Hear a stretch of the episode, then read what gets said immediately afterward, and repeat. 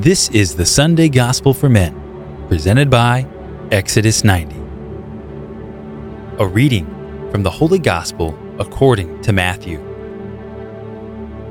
When Jesus saw the crowds, he went up the mountain, and after he had sat down, his disciples came to him. He began to teach them, saying, Blessed are the poor in spirit, for theirs is the kingdom of heaven. Blessed are they who mourn for they will be comforted. Blessed are the meek, for they will inherit the land. Blessed are they who hunger and thirst for righteousness, for they will be satisfied. Blessed are the merciful, for they will be shown mercy. Blessed are the clean of heart, for they will see God. Blessed are the peacemakers, for they will be called children of God. Blessed are they who are persecuted for the sake of righteousness, for theirs is the kingdom of heaven. Blessed are you when they insult you and persecute you and utter every kind of evil against you falsely because of me. Rejoice and be glad, for your reward will be great in heaven. The Gospel of the Lord. In today's reflection, we're going to look at each of the Beatitudes. Blessed are the poor in spirit. What does this exactly mean? Think of the opposite of being poor in spirit, which is being prideful. And when someone is prideful, they are puffed up and full of themselves. The antithesis of pride is humility.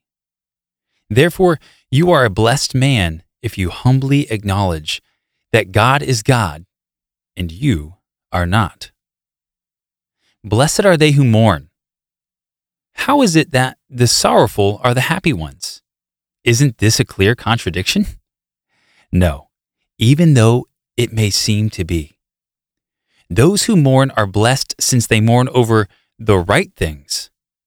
In other words, they place their joy in eternal things and not in the things of this world. Precisely in their earthly mourning, they experience a hopeful joy for eternity. Even though they are bound to encounter sorrow in this valley of tears, the Holy Spirit, the Paraclete, is their comforter. Blessed are the meek. What is meekness? It's certainly not a word you hear every day. But meekness is not weakness. Rather, it is the controlling of the emotion of anger through right reason and love. Let me say that again. Meekness is the controlling of the emotion of anger through right reason and love. Moses is an example of meekness. He was said to be the meekest man in the world because he only had righteous anger. However, he eventually became embittered and spoke words that were rash when he was tested at the waters of Meribah. And sadly, this prohibited him from inheriting the promised land.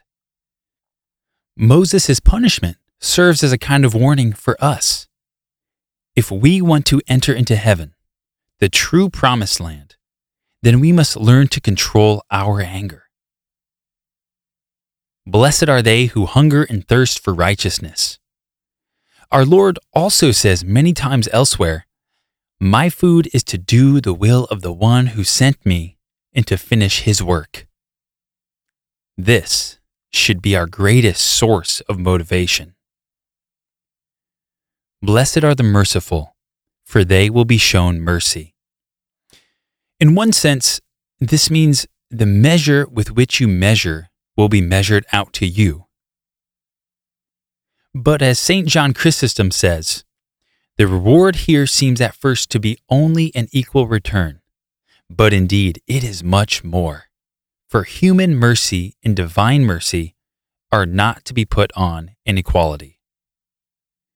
You receive far more mercy from God than you could ever show others.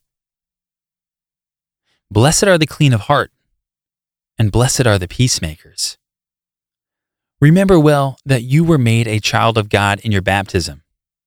Cherish this new identity and this new dignity that was bestowed on you by God the Father. If we remain pure and persevere to the end, then by God's grace we shall be like him, for we shall see him as he is. Blessed are they who are persecuted for the sake of righteousness. This is to say, you are blessed when you stand up for what is right, no matter the earthly consequences.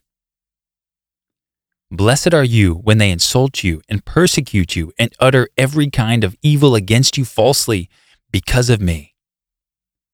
In this last beatitude, Jesus returns to the first. Just as he promised the kingdom of heaven to the poor in spirit, now he promises the kingdom to those who are persecuted. So, in your silent prayer today, reflect on one or two of these Beatitudes and write them down. Ask the Lord to lead you in your prayer, and then consider what action He may be asking of you.